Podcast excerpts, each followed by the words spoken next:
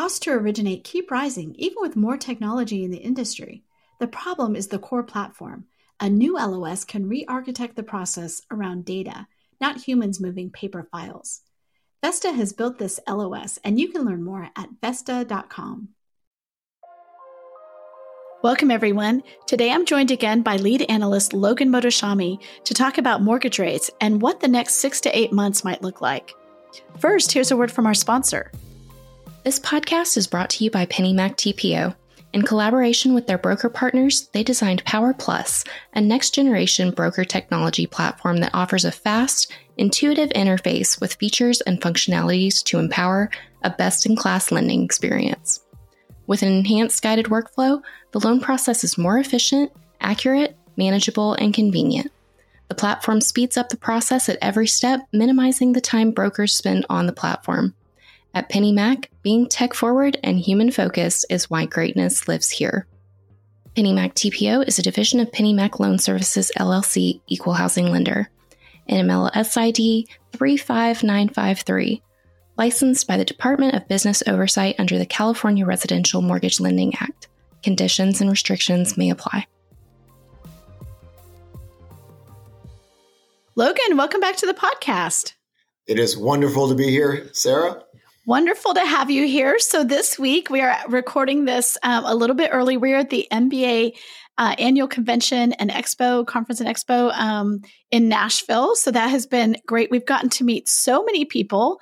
Really fun. We had a, a HousingWire had a big party on Monday night and just walking through the halls, meeting a lot of people who really love this podcast. Yes, uh, it is good to hear the good feedback. And again, uh, as always, uh, when we talk about our stuff, we always want to back it up with data. And I think people appreciated the historical references and adjusting to what's going on uh, in this uh, uh, economic expansion cycle and recession red flag model and demographics and rates and try to incorporate everything to kind of connect the dots. I, it's good to see that people appreciated then to just do the traditional blood and guts uh, kind of uh, world we live in. So that that was a is very good to hear that.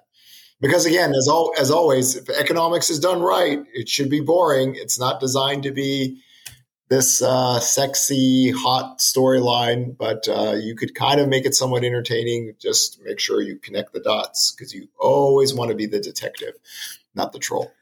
Not the troll. Yeah, we we love getting feedback from people, and it's even more fun in person. So let's jump in and give them some more great information. Let's talk first about Case Shiller. Yes, uh, Case Shiller Home Price Index, and again, with a lot of my work recently, um, I always try to get people to go back to 2018 and 19 uh, with home price growth. Uh, I know a lot of people like to reference either 2008 or 1994 or the early part of the uh, 1980s, but I'd like to use 2018 and 19 for this reason. When we look at historical inventory data, total inventory is still very low. It's very low on nominal terms, population adjusted terms, adjusting to households, whatever it is, it's still very low. Monthly supply of existing homes, still very low. Um, what we had in from 2020 to 2022 was, you know, we ran into this bigger demographic patch. I've never been a housing sales boom person, but if you increase demand when inventory was pretty much at four decades lows, there is a potential of inventory collapsing in a time where demand should be rising. This is why I've always said the people that have talked about population growth falling for many years and demand should fall with that or the silver tsunami, all these people have been wrong for w- well over a decade, right? Because they don't forecast. When you don't forecast, you can just Mickey Mouse make anything up you you want to to talk about your narrative. But here, what occurred was in 2020, inventory not only collapsed, we had no seasonal inventory push. That's a problem. This is why toward the end of summer and going into fall of 2020, it was like, wait a second, this is not a good thing, right? Um, it didn't really matter to the housing price crash people because they just moved the goalpost to forbearance, right? Hence why the the term forbearance crash bros were created. 2021, full stage alert. home price that could accelerate. And this is why it's really critical for anyone to put an affordability model index to your work so you know when the uh, inflection point is. Very simple here years 2020 to 2024, as long as prices only grew high end 23% in five years, we'd be okay. That was done by 2021. Okay, so we've had one one of the index or one of the variables already do a red flag. The second one was, you know, back at the summer of 2020, well, what can cool down housing? A 10-year yield above 1.94%. Right? And again, I forecast my stuff for over 10 years. From when I started to do the bond market forecasting in 2015 to 2020, I talked about we're just going to be in a channel between 1.6 to 3%, roughly three and a quarter to to five, uh, 4.75. We've got to the outer ranges of those uh, areas briefly during that period. But here, because of the global pandemic, rates went lower, bond yields went lower. But in 2022, part of the forecast was if global yields, and I know it's it's hard to say this because people don't understand. When I talked about Japan and Germany bond yields when they rise, that means really global yields have to rise, and then we can break above 1.94 percent. That is the second one. You that is the inflection point. Prices, bond yields, rates together. That's was March of 2023. So basically from April and on, the two variables that I've highlighted in my work consistently both came into effect, which means that January and February and March pricing was still way too hot. And, and I say this in regards to the 2022 forecast of, you know, big price deceleration, 5.2 to 6.7. It's going to be too low this year. Uh, home prices, even with the uh, decline in prices we're, see, we're going to see now, uh, is not enough to get the total year uh, uh, below that. So price growth way too hot early on. Now, when rates rise, what we've always talked about here is if you look back in 2013 and 14, you look back in 2018 and 19, whenever rates rise, the growth rate of pricing falls. It always has happened post 2010. Nothing abnormal about that. Except now it's a little bit different than the 2018 and 19 period. When mortgage rates went to 5% in 2018, every housing bubble crash boy and girl that I've known went all in, right? Because they see the new home sales index. I saw the monthly supply spike there. They said home prices have to fall 20 or 25%. These people just make up these percentages, by the way, right? They always have these nice round numbers 10, 15, 20%, whatever. Wasn't the case. Affordability wasn't hit as bad. And we saw this in the purchase application data. Purchase application data only had three mild, I mean, I'm talking like negative one or 2% year over year declines back then. So uh, you're talking from a group of people that don't track data or don't have any forecasting models, just make up stuff. But here it's different, right? See, the price growth, uh, the, the, the, the 23 price growth model broke and then the 10 year yield broke. So you put them together, you have a major affordability hit. The entire savagely unhealthy housing market was based on the principle that home prices were accelerating into 2022. That means you're going to have another year of price gains. And then if rates go up higher, since the price growth model already broke, it's going to be savagely unhealthy. Now, this was basically based on a premise of just, uh, uh, mortgage rates getting to four to five percent. Uh, uh, so my price growth model decelerating from four to five percent was actually just, or getting back down to five point two percent was just based on rates maybe four to five percent. We're above seven percent now. So what we've seen in the data is four to five percent mortgage rates didn't really impact demand as bad as people thought. Five to six percent, as was when we headed to six and a quarter, definitely did. Five to six percent also changed the new listings data as well. Six to seven percent really uh, impacts everything. So as the year is going on, the growth rate of pricing should fall it wasn't falling earlier in the year because you know Case-Shiller data lags and again, rates rates were too low back then. But we're starting to get to these areas where we really see the impact of rates and pricing together. Right? Remember, 2022 is going to be a price growth year, and then we had a massive, massive increase in mortgage rates uh, at that period. So what we want to do is looking forward is how does this marketplace change? Because the inventory data isn't really changing. You look at the NAR data, there's not much growth. We're not back to 2019 levels. And the reason I use 2019 levels, I think I believe 100% that's a more functioning marketplace. That's the pre four decade lows of total inventory, but still, uh, days on market were over 30 days. Things were things were normal. Pricing was normal. Real home prices went negative 2019. My my joyous time in housing was 2019 pricing because days on market was above 30. We had real uh, negative real home prices. It was a balanced market.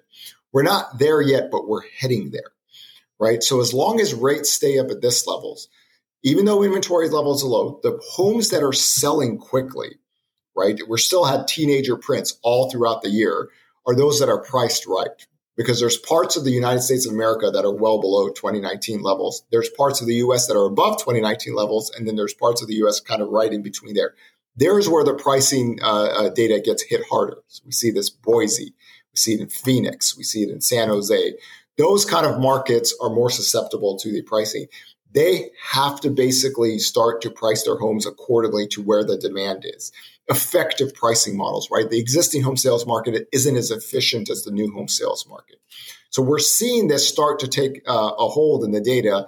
It just took a little bit longer than I thought. It took also higher mortgage rates than I thought. I thought four to five percent data would do this, like we saw back in uh, uh, 2018 19 that didn't really impact it as much but definitely 5 to 6 6 to 7 percent uh, uh, the affordability hit the metrics get hit really hard and this also goes back to the 2019 article that i wrote you know is housing the bubble my all my affordability index models go off once rates get above 5.875%, right? And that goes all the way back down to 2013 when I talked about that first. We're here, right? We're finally here and you're seeing the market pricing effectively work itself out, those homes that are selling faster are pricing their homes right.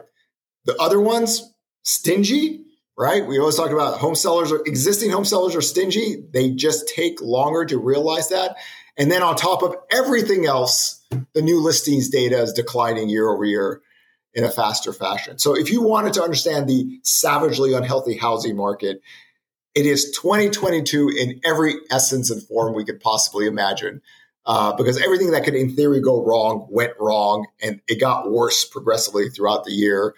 And we have a very dislocated marketplace. Uh, and again, we have stingy sellers, and this has always been the case past 2010. And uh, we do not want to see new listings data decline year over year in the spring of uh, 2023. We need a functioning market needs traditional listings to grow, and you need traditional new listings data to grow. So as of now, it's not happening, but I'm hopeful that uh, in 2023 we can get traditional growth, and then the effective pricing model gets more fluid and more functional. You are not the only person who feels that way. 2023, we're all like, fingers crossed, this is going to be a better year for housing, right? And so here we are at this conference. We're talking to people, we're asking them, you know, what are you thinking about? What's top of mind? It's easy, easy. It's mortgage rates because this holds the key to so much what you just outlined. So let's talk a little bit about, um, you know, MBA is predicting sub sub 5% mortgage rates by the second quarter of 2024. That seems like a really long time from now. Um, that's that's how they forecast it. And I know, you know, giving that giving that sort of uh, news at this conference is, I mean, that's that's what they're trying to give people the information, right? Not great, um, not great news for everybody. What do you think? I mean, we have other people, you know, online talking about no, we're we're going to get back to five percent, maybe quicker than that. When you look at it, what are the things that could get us to that five percent? So my work always revolves around the bond market, and I typically do that only once a year toward the end of December. I I hear people talking about we, we could get to five percent mortgage rates quickly. So this is the this is the the best case probability of that happening. Uh, let's say just over the next uh, six to eight months. Let's just use that time frame. The the six recession red flag model, historically speaking, whenever that occurs, typically bond markets and mortgage rates fall. It's now not occurring because the labor market is not breaking right? The honey badger labor market, right? The the U.S. Uh, uh, retail sales, industrial production, and labor market is still firm enough to keep us out of a general recession. And again, when people talk about recessions, Uh, everyone has to know what their their own uh, forecast is. You can't just take negative GDP two quarters. That's that's not how it works. For me, it's very easy. The housing market is in a recession because demand is falling, uh, production is falling, uh, jobs are being lost, and incomes are falling. We don't have that in the general U.S. Uh, uh, economy. We have that in the housing market. So if the labor market starts to get weaker and weaker, and we've talked about this with the Fed, I believe the Federal Reserve will change a lot of their talking points once the uh, jobless claims data four week moving average gets above 323% or 323,000. That means the job loss recession is here. Uh, it's in their own forecast, actually, for this to occur next year. Uh, the growth rate of inflation is falling. Again, part of our work, right? So, what is it? Rent, rent inflation, right? And we you know, going on CNBC in September on the CPI day saying, hey, listen, rent inflation has legs here, uh, but it should be a much different story in 2023, especially the second half of the year, right? The growth rate of inflation cannot sustain itself through shelter inflation. We already see the data getting weaker and softer in the other data lines. CPI will lag. I noticed one of the Fed members Daly talked about this that, uh, okay, we do realize that there's a lag impact in shelter inflation which means they're already kind of have that mindset uh, going out. So they're talking now about we are toward the end of our rate hikes, and then we're just going to sit and see where it is. If the labor market turns negative, if the growth rate of inflation falls like it should, right? We see it in other data lines, used car prices, Shanghai ports. Shelter inflation falls, the growth rate of jobs start to decline, mortgage rates should fall, bond market yields should fall. Mortgage rates go down. It doesn't actually take much to get back down to 5%, actually. If the Federal Reserve wanted to, a snap of their fingers, they could get, you know, they could uh, do mortgage backed security purchasing and, and get the market fluid. Mortgage rates would fall with it. So they are in the housing reset uh, mode, which means they know the housing market is in a recession. They know jobs are being lost there. They don't care right? Because they they made a full commitment on uh, destroying this sector in the sense that they believe that prices have accelerated too much. They need a supply and demand balance. Again, being part of team higher rates early on this year, you could see that. You know, we, we were heading toward another 22 to 27% home price growth year if things would have stayed the same. Not a healthy marketplace, but they're getting kind of what they wanted, right? The growth rate of pricing is falling. The only thing that hasn't occurred is total inventory data is probably not back to where they thought it should be. Uh, and then the housing production is basically done, right? The, the single family construction is over with. Uh, the multifamily construction, if things get weaker, that's over with. With that happens, then job losses will come in the construction area, which means 2023 uh, is going to look different than 2022. The, the completion of housing is going to be falling that entire year. If all these things happen with the growth rate of inflation, jobs being lost, recessionary data, bond yields, mortgage rates 5% quickly, right? In that in that sense. And I always try to emphasize this. Um, the majority of Americans are always working, right? So when rates fall, it's a disproportional benefit to housing. This is part of the housing dilemma itself, right? The system is designed to keep home prices up or the housing market up because housing is whatever 20% of GDP. They, they, they want that sector of the economy moving. Because most people are employed, because most homeowners and home sellers, and the reason we talk about home sellers is home sellers are traditional buyers as well. And the damaging data that we all got to see this year is when rates got to six and a quarter, boy, the new listings data stopped and it started to decline. And they're like, oh no, we're not doing this. Okay, which is the whole process of do we have a mortgage rate lockdown? We've talked about that in articles and podcasts as well. When rates fall, you should get some more listings, right? And uh, uh, that will help sales, but it also gets inventory. And again, if people list their homes and it, demand isn't that good, that home will stay there longer and prices will functionally work out better. My argument is that when we're below 2019 levels, the pricing isn't as functional as it should be because more listings, more inventory forces sellers not to be as stingy. And having the new listings data decline as much as it has is just like No, that's not what we want, right? We want a functioning marketplace, right? Because my own price growth models, I'm assuming, let's just say, we're 42% home price growth since 2020, which is crazy to see, uh, say this, but it's the truth. We're about 19% overvalued from what I believe. But just saying that and not following through with inventory channels and rates and demand and where we are in the economics, it's lazy work. We have a lot of people that like to do lazy work. They just throw out percentages and let everything go. No. So we have to look at the data weekly, monthly, see where the economy is at, see where the bond is at. And you just got to grind it out each day, right? Not a lot of fun for a lot of people. So I think there, that's the difference now. And we have to see if all those things come into place, let's say over the next six to eight months or in 2023, you can see rates go back to 5%, which it would be similar to what kind of what we saw uh, in the early 80s after the big increase in mortgage rates back then.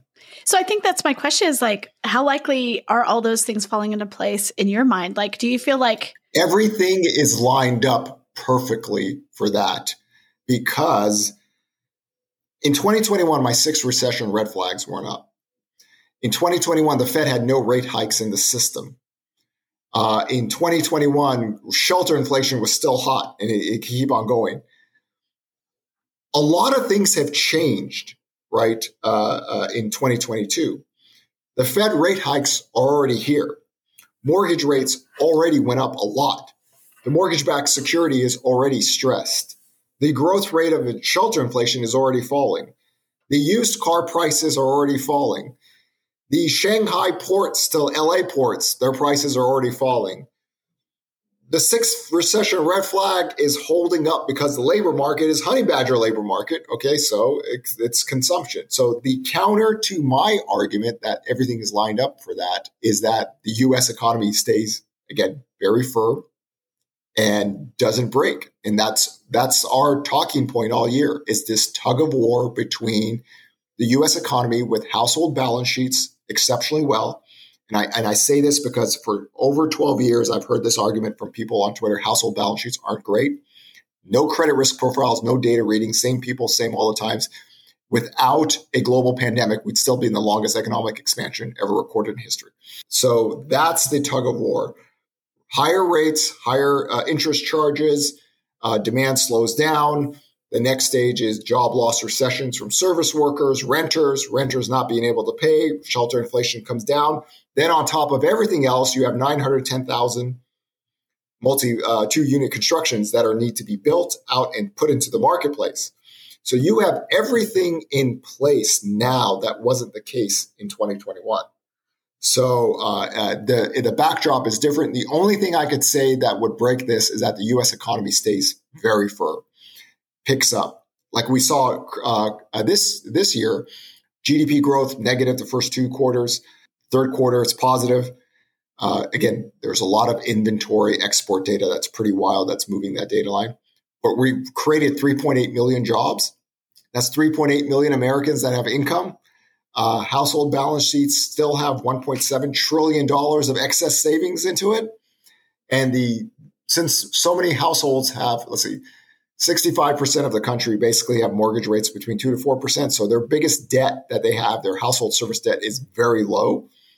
And their wages are going up. And I think that's that's the one thing that it's missing in this context. Nobody ever talks about this, but homeowners who have such low rates, their wages have accelerated.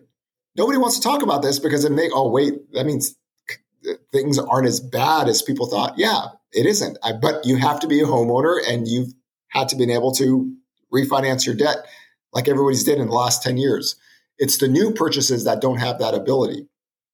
So if the economy starts to soften, like the Federal Reserve has forecasted, like the shelter inflation picking, uh, uh, slowing down, then rates could fall. And I mean, it, it, literally, as fast as it's gone up, getting back toward 5%, not that big of a deal, especially if the 10 year yield falls.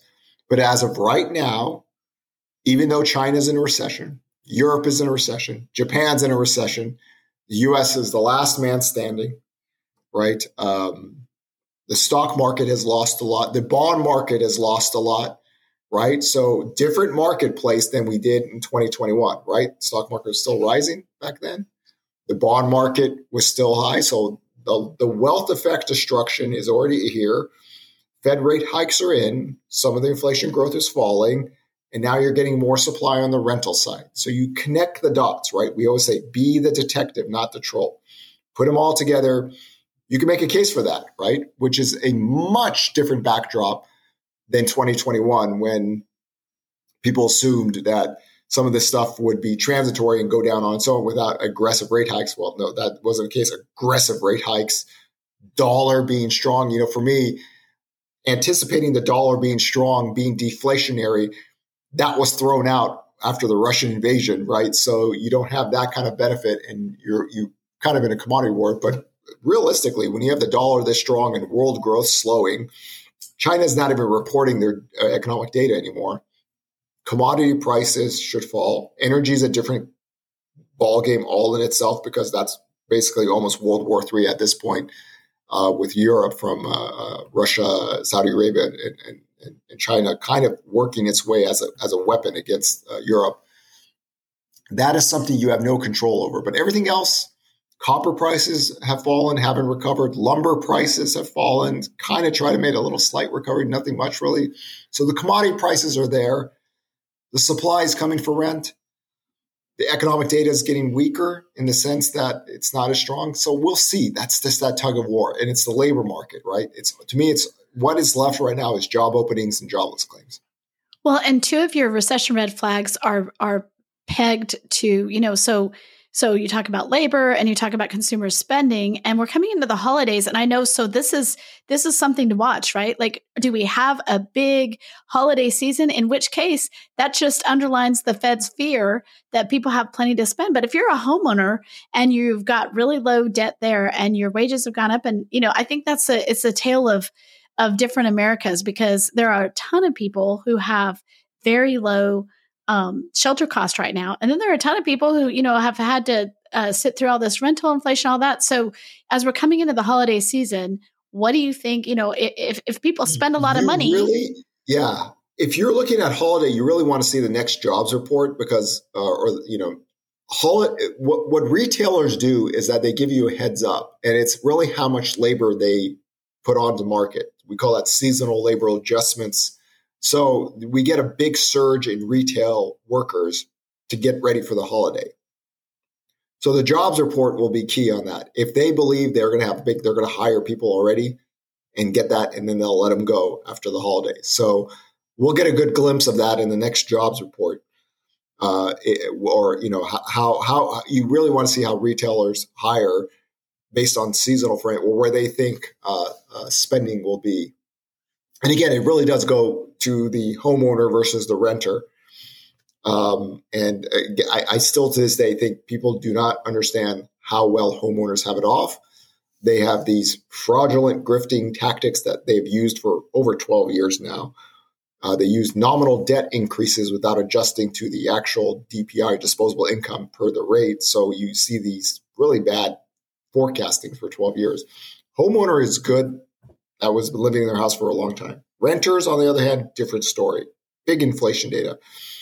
Even the people that are buying homes now, they're still based on a principle that they could. I mean, think about it. If you could buy a home at home prices here with mortgage rates here, you're doing well off. You are. You're doing right? well. You're doing well off, right? You're not. You're not like you know. People say, well, they're overpaying or they're overextending. No, they're because of the QM laws. You really can't overextend.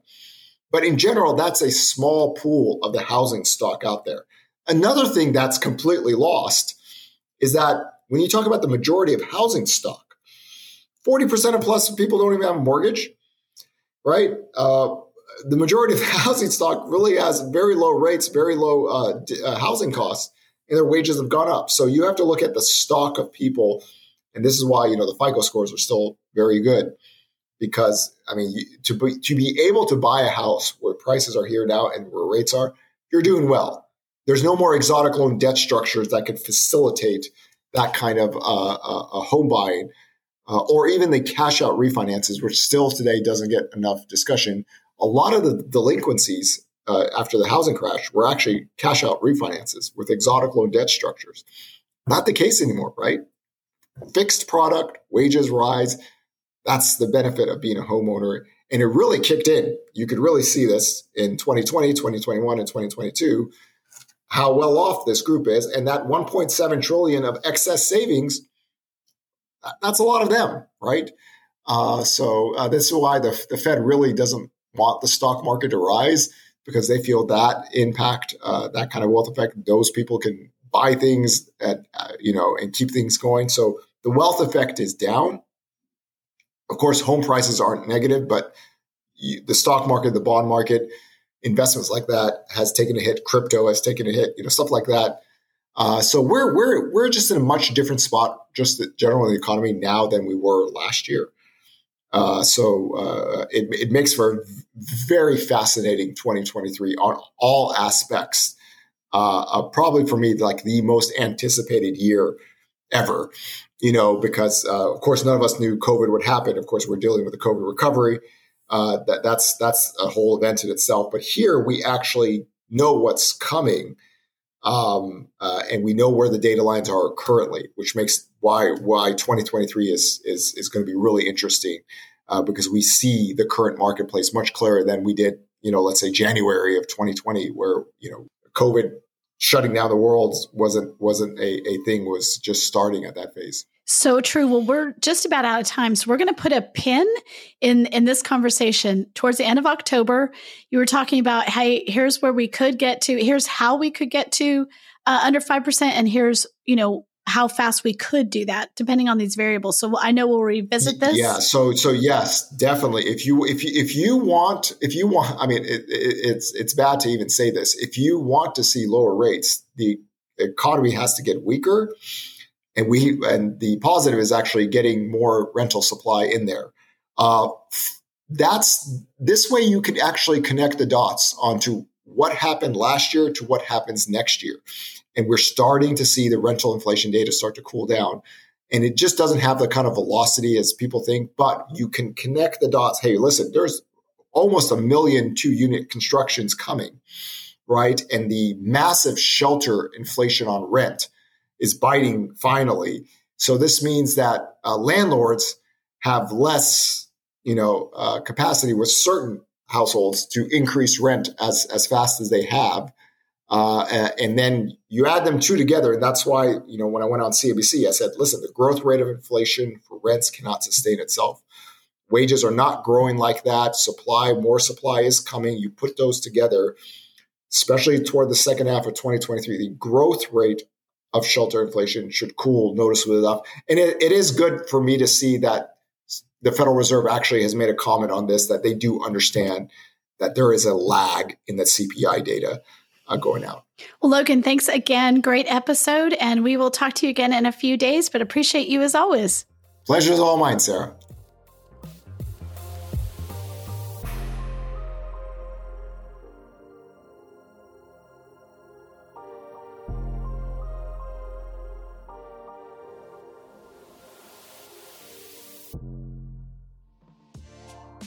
How have the 2022 housing market forecasts changed? Or how is the industry navigating the shift to a purchase driven market? HousingWire's premium content program, HW Plus, answers questions like these and offers a variety of member exclusive benefits that are tailored to what you need to stay competitive and agile in today's fast paced market. Go to housingwire.com forward slash membership to join today. With your HW Plus membership, you get access to longer form digital content, the HousingWire magazine, member exclusive rates to in person events like HousingWire Annual, and more.